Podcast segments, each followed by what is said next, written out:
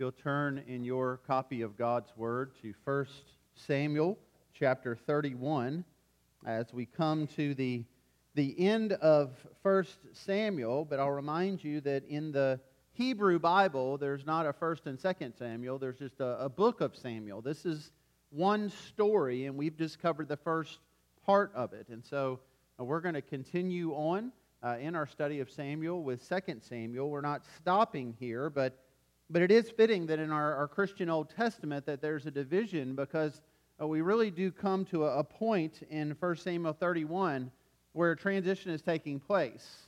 Uh, this is the end of Saul, the, the death of Saul.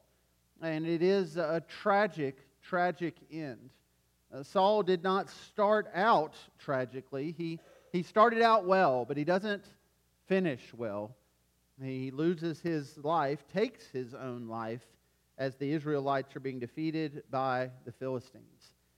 But we learn uh, from God's Word, both by those who have faith and obey, and from those who do not have faith and do not obey. And so uh, I pray that we will learn from the tragic end of Saul's life today as we study his Word together. So, study God's Word together. So we're going to look at First Samuel chapter thirty-one, and out of reverence for God's Word, if you're able, uh, if you would stand. As I read today's passage for us, we we stand because this is the holy Word of God. It has been preserved and handed down to us that we might learn from it today. And this is what that Word says. Now the Philistines were fighting against Israel, and the men of Israel fled before the Philistines and fell slain on Mount Gilboa. And the Philistines overtook Saul and his sons, and the Philistines struck down Jonathan and Abinadab and Malchishua, the sons of Saul. The battle pressed hard against Saul, and the archers found him, and he was badly wounded by the archers. Then Saul said to his armor-bearer, "Draw your sword and thrust me through with it, lest these uncircumcised come and thrust me through and mistreat me." But his armor-bearer would not, for he feared greatly. Therefore Saul took his own sword and fell upon it. And when his armor-bearer saw that Saul was dead, he also fell upon his sword and died with him. Thus Saul died, and his three sons, and his armor-bearer, and all his men on the same day together. And when the men of Israel, who were on the other side of the valley, and those beyond the Jordan, saw that the men of Israel had fled, and that Saul and his sons were dead, they abandoned their cities and fled. And the Philistines came and lived in them. The next day, when the Philistines came to strip the slain, they found Saul and his three sons fallen on Mount Gilboa.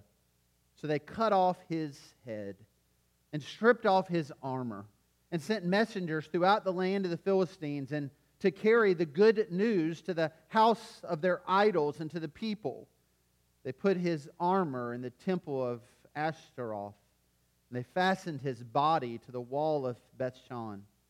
And when the inhabitants of Jabesh-Gilead heard what the Philistines had done, all All the valiant men arose and went all night and took the body of Saul and the bodies of his sons from the wall of Bethshan. And they came to Jabesh and burned them there. And they took their bones and buried them under the tamarisk tree in Jabesh, and fasted seven days. If you would pray with me. Father, as we come to a tragic passage, the, the the end of a life not well lived, uh, the defeat of your people, the overtaking of their cities. We come to a, a dark and sad chapter in your Word. And yet, Lord, I, I pray that you would teach us through it, that you would remind us of the call you've placed on our life to stand fast, to hold firm, to press on through the hardest of times. Help our faith to grow stronger today, not weaker. Help us, Lord, to do what Saul refused to do even in his dying breath. Help us to call upon you and to trust in you. We ask this now in Jesus' name. Amen. You may be seated. I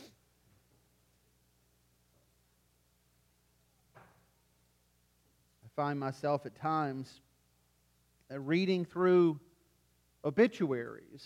Uh, partially as a, a pastor, it's good to know uh, who's passing away in our community and to pray for those families, but even uh, obituaries at large. And, and as you read obituaries, you, you'll find some at times that are, are rather humorous, whether it was the person or their family that, that, that wants to add a little lightheartedness in the end. I'll give you a couple of examples. One I read was of a ninety-four-year-old woman. Her obituary said that she passed away peacefully at her home on July first, two thousand fifteen. It is believed it was caused from carrying her oxygen tank up the long flight of stairs to her bedroom that made her heart give out. She left behind a lot of stuff to her daughter and sons who have no idea what to do with it. Now, they actually went on in the obituary to list out much of that stuff and to ask people at the appropriate time to come and make offers, and they said that time is now. Another I read was of a sixty-nine-year-old man who his obituary stated, escaped this mortal realm on July twenty-ninth, two thousand sixteen. We think he did it on purpose to avoid having to make the decision in the pending presidential election. He leaves behind four children, five grandchildren, and the potted meat industry, for which he was an unofficial spokesman until dietary restrictions forced him to eat real food. Uh, you can find obituaries like this that have humor. They they bring a smile. And then you'll find at times obituaries that aren't humorous at all. Obituaries that are rather tragic. Like this one that I came across of a man in Texas. It stated that he was born on November twentieth, nineteen forty-two and passed away on January thirtieth, two thousand seventeen, which was twenty-nine years longer than expected and much longer than he deserved. At a young age, he quickly became a model example of bad parenting, combined with mental illness and a complete commitment to drinking, drugs, womanizing, and being generally offensive. He enlisted to serve in the Navy, but not so much in a brave, patriotic way, but more as part of a plea deal to escape sentencing on criminal charges. With his passing, he will be missed only for what he never did, being a loving husband, father, and good friend. What a tragic word about someone's life. And yet, as we come to the end of First Samuel, we, we have a tragic word here about Saul's life, a life that was not well lived, a life that started out well. If you remember in our study, the ground we've covered, we were introduced to Saul, and the first thing we learn about him is that he was a, a handsome young man, that he, he towered above the rest. Where we see him in those early days as someone who's very humble, who someone is servant-oriented. He's, he's serving his father in the field. He's, he's going after his father's lost livestock. Even along the way, he's consulting God's prophet in order to find instruction. He started out well, but as we come to the end of Saul's life, we find him far from where he started. In fact, we've seen in these recent chapters, as we've looked in on Saul's life in his later years, that time and time again, he refused to repent and he refused to trust in the Lord. There have been times when it seemed he was sorry. There are times when he seems to acknowledge God and his plan. But time and time again, he reverts back to his own sinful inclinations. And so with Saul's passing, we could say that he'll be missed for what he never did. He never truly repented. He never truly trusted in the Lord. He never truly trusted in David as his successor and as the Lord's anointed.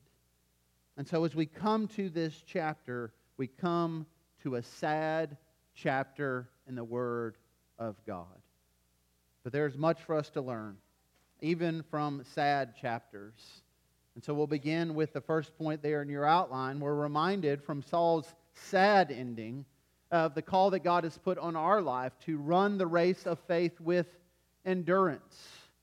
To run the race with endurance.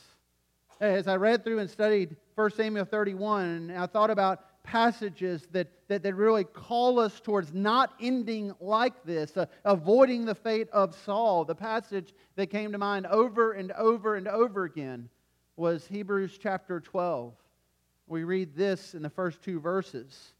Therefore, since we are surrounded by so great a cloud of witnesses, let us also lay aside every weight and sin which clings so closely.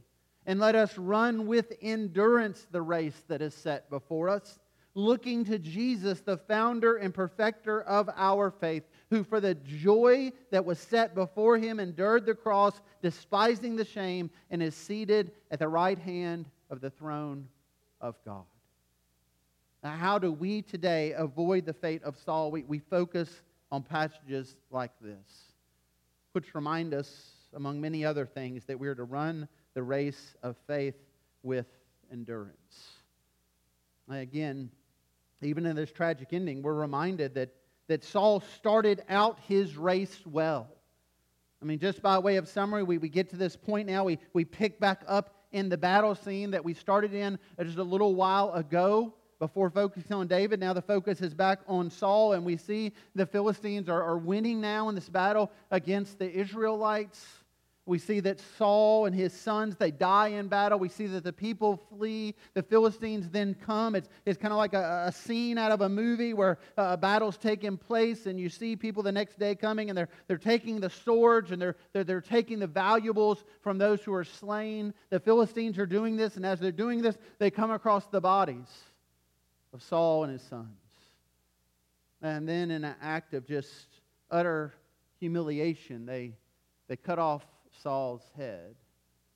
And much as their warrior Goliath had lost his head, now Saul will lose his. They take his remains from there and his sons, and they that they put them on a wall in one of their fortified cities. These, these are trophies to them. That this is the humiliation of God's people on display. And as we come to the end of the chapter, we're, we're told here that there's a group of valiant men from Jabesh-Gilead who hear about what's taken place, and they, they risk their lives to go and to take these bodies down, to, to rescue them, in a sense, from this humiliation on the walls in the Philistine city. These men, you may recall the name of the city they're from. It goes back to the very beginning of Saul's reign as king. Samuel anoints Saul. Saul is anointed before the people. He becomes the king. And one of the very first things we see happening there in First Samuel with Saul as king is that this very city, these very people have been besieged by the enemies of God, the Ammonites. They besiege the city, and you might remember that in an effort to make a treaty with them, that their, their, their captors told them if they gouged out their right eyes, they would make a treaty with them. And so they issue a cry for help, and that cry comes to Saul, and the Scripture tells us that the Spirit of God overcomes him and fills him, and he leads this charge against their captors, and he frees their city. This act of kindness did not go unnoticed. And now time has passed, and while Saul and his sons are dead, they're still in need here. The, the people of God are being humiliated, and so they come and they take these bodies and they properly dispose of them. They bring them back home and they bury them in Jabesh. It reminds us that in the beginning, Saul started well. That in the beginning he was anointed by God to lead the people of God, to protect the people of God. And, and that's what he was doing in the beginning. But we're also reminded in this passage that as time passed, while he started well, he did not finish well. Saul became less concerned about protecting the people and more concerned about protecting his throne. He stopped trusting in the Lord and turning to the Lord, and that is evident at the end of his life. And so we come to this battle scene, and we see that the Philistines, as they are overtaking the Israelites, they, they kill Saul's sons. And they're trying to kill Saul, but apparently he is he has fortified himself in such a way that they can't get to him. But the, the archers are shooting arrows, and eventually those arrows, those arrows find Saul and they injure Saul. And now he's at a point of accepting defeat. He knows that the end is near. You may remember from last week, I referred to the place that we found David when he returns home to the city he was in there in the land of the Philistines, and, and finds that his, his wife's and his kids are gone, that his army uh, is turning against him. They want to stone him and kill him. We, we talked about how David in that moment's at rock bottom. Was we come to this point in First Samuel thirty-one, as Saul is laying there on the battlefield, arrows likely sticking out of his armor and his chest. His sons have been killed. His army has been destroyed. This is him at his rock bottom. If you'll remember David at rock bottom, he, he turned to the Lord. He, he called on the name of the Lord. But Saul, in contrast, doesn't do that. That there's no indication here in the text that Saul does anything to trust in the Lord, to call on the Lord. He has been a man who's been trusting in his own devices, and in the end, he will trust in his own devices. He turns to his armor bearer, and he tells him to run his sword through him and kill him. He doesn't want the Philistines to come and take his body and do what eventually they end up doing, but his armor bearer refuses. You'll recall that Saul's previous armor bearer, one of his armor bearers, was David. David had refused to raise his hand against the Lord's anointed. And now this armor bearer refuses, even in this moment, even by command, to raise his hand against the Lord's anointed. And so Saul does what his armor bearer would not do, and he falls on his own sword. And then we read his sad obituary in verse six. Thus Saul died, and his three sons, and his armor bearer, and all his men on the same day together. Saul did not finish well. So how do we avoid Saul's fate? Well, again, the writer of Hebrews tells us we run the race with endurance. We hold on. We, we press on. We, we persevere. We, we don't give up. When we keep our focus where it rightly needs to be, on Christ. We, we look ahead to that new heaven and that new earth. We, we put our sights on glory, the glory of God.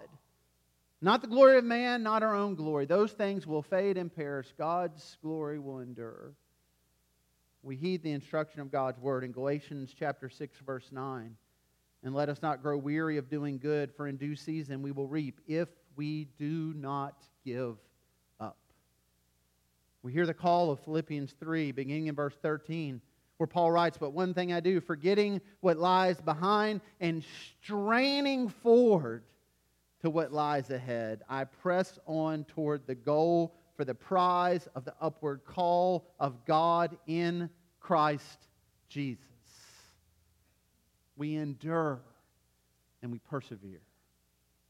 And how do we do this? Well, we go there in our second point in your outline. We hold on to the promises of God. And we come to this point where Saul, it would seem at this point, is not thinking of the promises of God at all. And it would seem that the men of Israel aren't either, because verse seven tells us, when the men of Israel who were on the other side of the valley and those who were beyond the Jordan, this is a reference to those who weren't even a part of the battle, part of the army, but from a far distance, they're aware of what's taking place on the battlefield. Word is coming to them. They, they can see the scene in the distance of the Israelites fleeing and the Philistines pursuing them and the Israelites dying. It says, they saw the men of Israel had fled and that Saul and his sons were dead, and they abandoned their cities and fled, and the Philistines came and lived in them. Well, we need to be careful that in the midst of seeing Saul's tragic ending here, that we, we don't overlook what's taking place in this verse. I mean, Saul is dead. His sons are dead. Much of his army is dead, and the ones who are not dead have run away. And the people of Israel are, are witnessing all this, and their response to it is they run away as well. And then after winning the battle, the Philistines come and they take up residence in these cities that had belonged to the people of Israel, this, this promised land that God had given them. Now the enemies of God's people have overtaken it. But they didn't take those cities from the Israelites. The Israelites ran away from them. Just one verse. But no small thing is happening here. The Israelites abandoned their home. They abandoned their land. And with that, they're abandoning the promises of God. And why is that? Because, friends, they had put their hope in the wrong thing. That they had set their focus on the wrong thing. That they weren't remembering and holding on to God's promises. You'll remember how all this started in the first place was that the people who had God as their king, which was much greater than their neighboring nations, who just had earthly kings, they look around at their neighboring nations and they want to be like them. And so it's a tragic tale long before chapter thirty-one, at the very beginning when the people of God refuse and turn from God. When they say they want an earthly king instead of God as their king, when they reject God and they put their trust in Saul. You remember in the very beginning, God rebuked them for that very desire. He told them how tragic this would go. He told them exactly what would take place, and yet they refused to listen to God, His Word, and to trust in His promises. They wanted an earthly king like everyone else. So God gave them one in Saul, and they put their hope. They put their trust, not in God, but in Saul. And now Saul was dead. And the heir apparent to his throne, his three sons, well, now they're dead. And now the army that would fight with them, well, many of them are dead as well. And now the Philistines have overtaken them. And so what do the Israelites do? They run away. They abandon the promise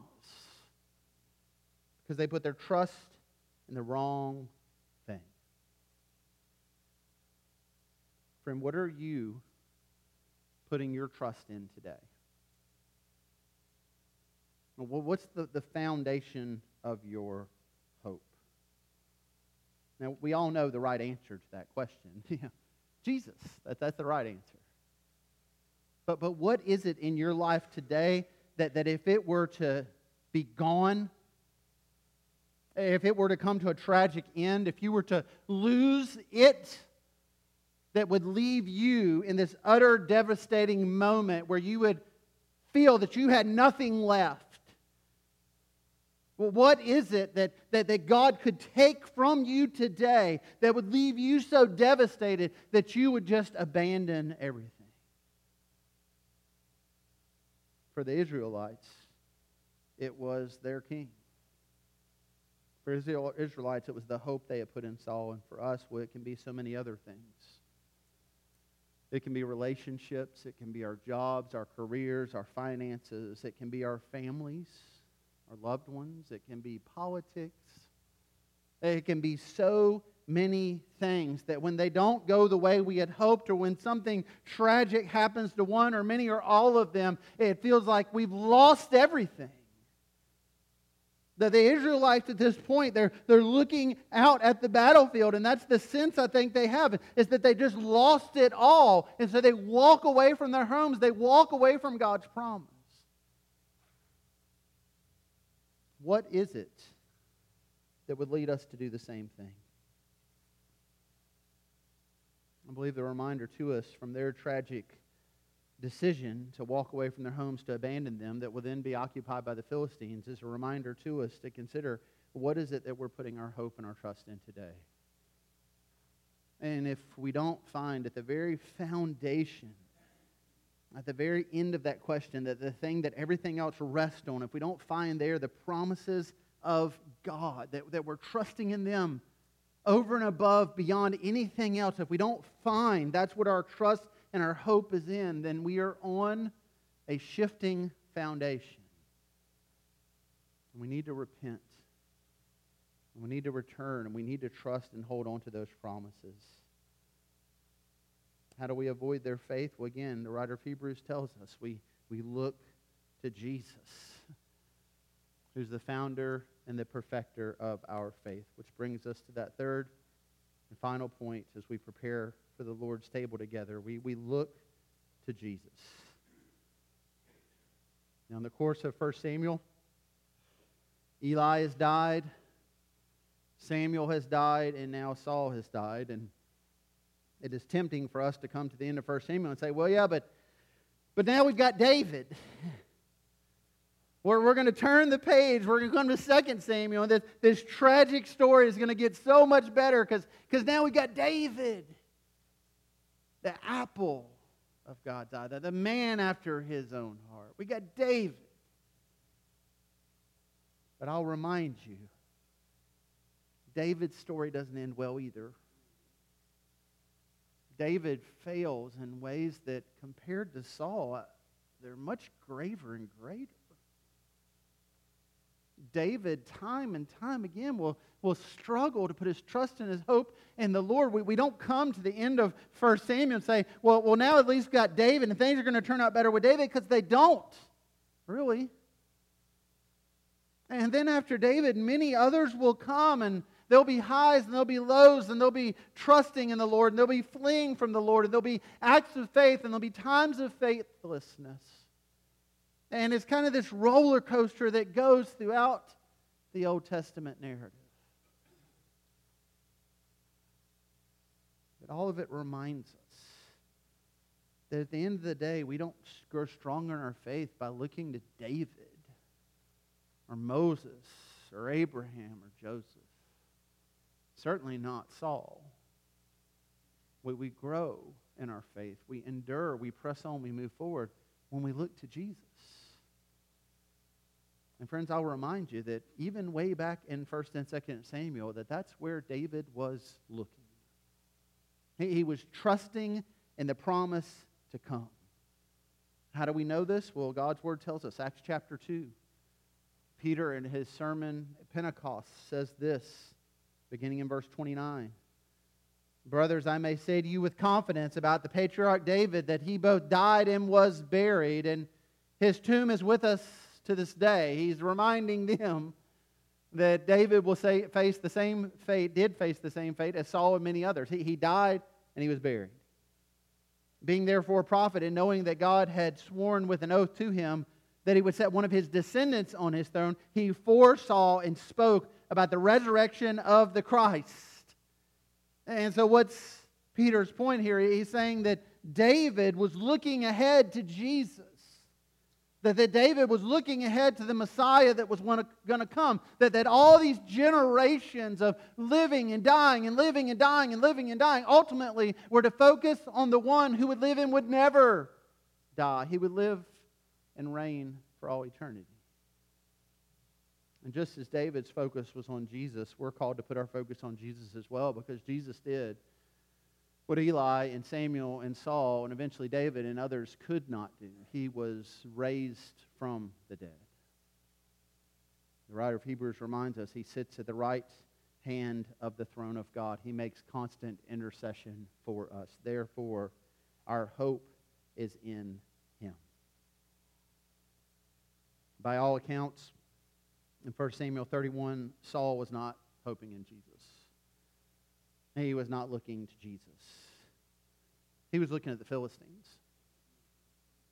And he feared what was to come, and so he fell on his own sword. David, amidst all his failures, was different. Not only would Jesus be one of his descendants, but, but he was looking forward to that day. And we find that time and time and time again as we read through the Psalms, and we see David's repentance, and we see his hope, and we see his trust, and we see him looking towards Christ, the Messiah who would come. And friends, we're called to look forward and to look towards the Messiah who will come today, except this will be the second coming. This will be the advent, the second advent, the return of Jesus, the culmination of all things.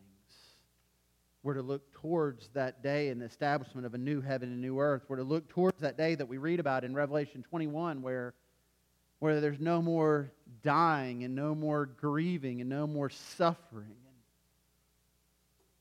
And where God makes all things new, we're to hold on to that promise and we're to look to it, and we're reminded of it, not just when we open up the Word of God, we're reminded of it when we come to this table together. A foretaste of what is to come, a, a reminder of what already has taken place. These items in front of us, a, a small cup of juice, a, a small piece of bread, they are, they are items of remembrance.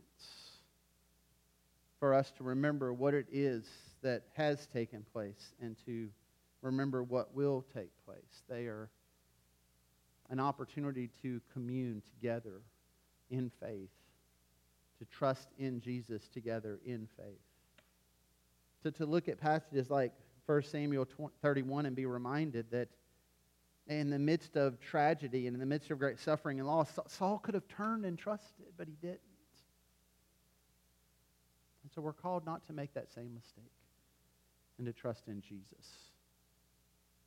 And so as we turn our attention now to the Lord's table, before we prepare to receive, or as we prepare to receive the Lord's Supper together, I want to remind you of what we read in First Corinthians eleven.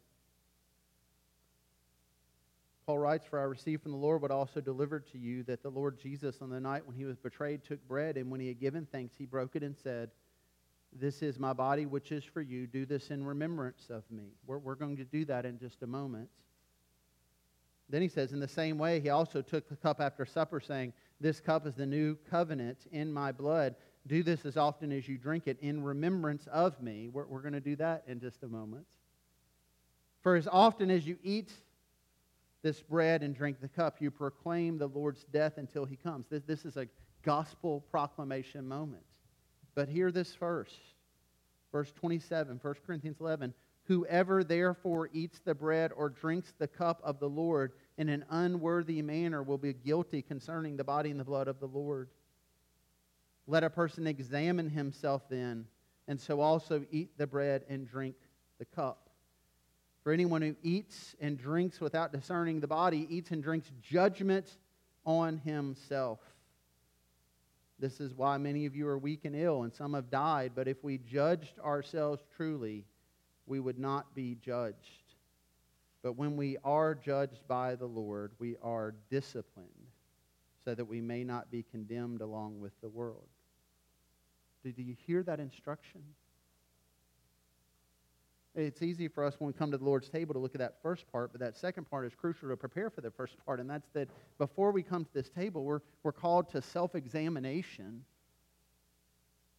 And we're called not to come to the table in an unworthy manner. What that means is that if, if you presently, as a professing follower of Jesus Christ, are in a place like Saul where you're refusing to repent, and you're refusing to turn, and you're refusing to trust, then, then you're just heaping judgment on yourself. You're, you're going through a religious motion by taking this bread and this cup. You aren't truly trusting in Jesus. In fact, the, the scripture, I think, would indicate you, you need to just observe today unless you're willing to repent today. Now, hear me on this, that this doesn't mean that the only people who can receive the Lord's Supper are, are those who are perfect, because if that were the case, we need no cup and no bread because we all fail that test.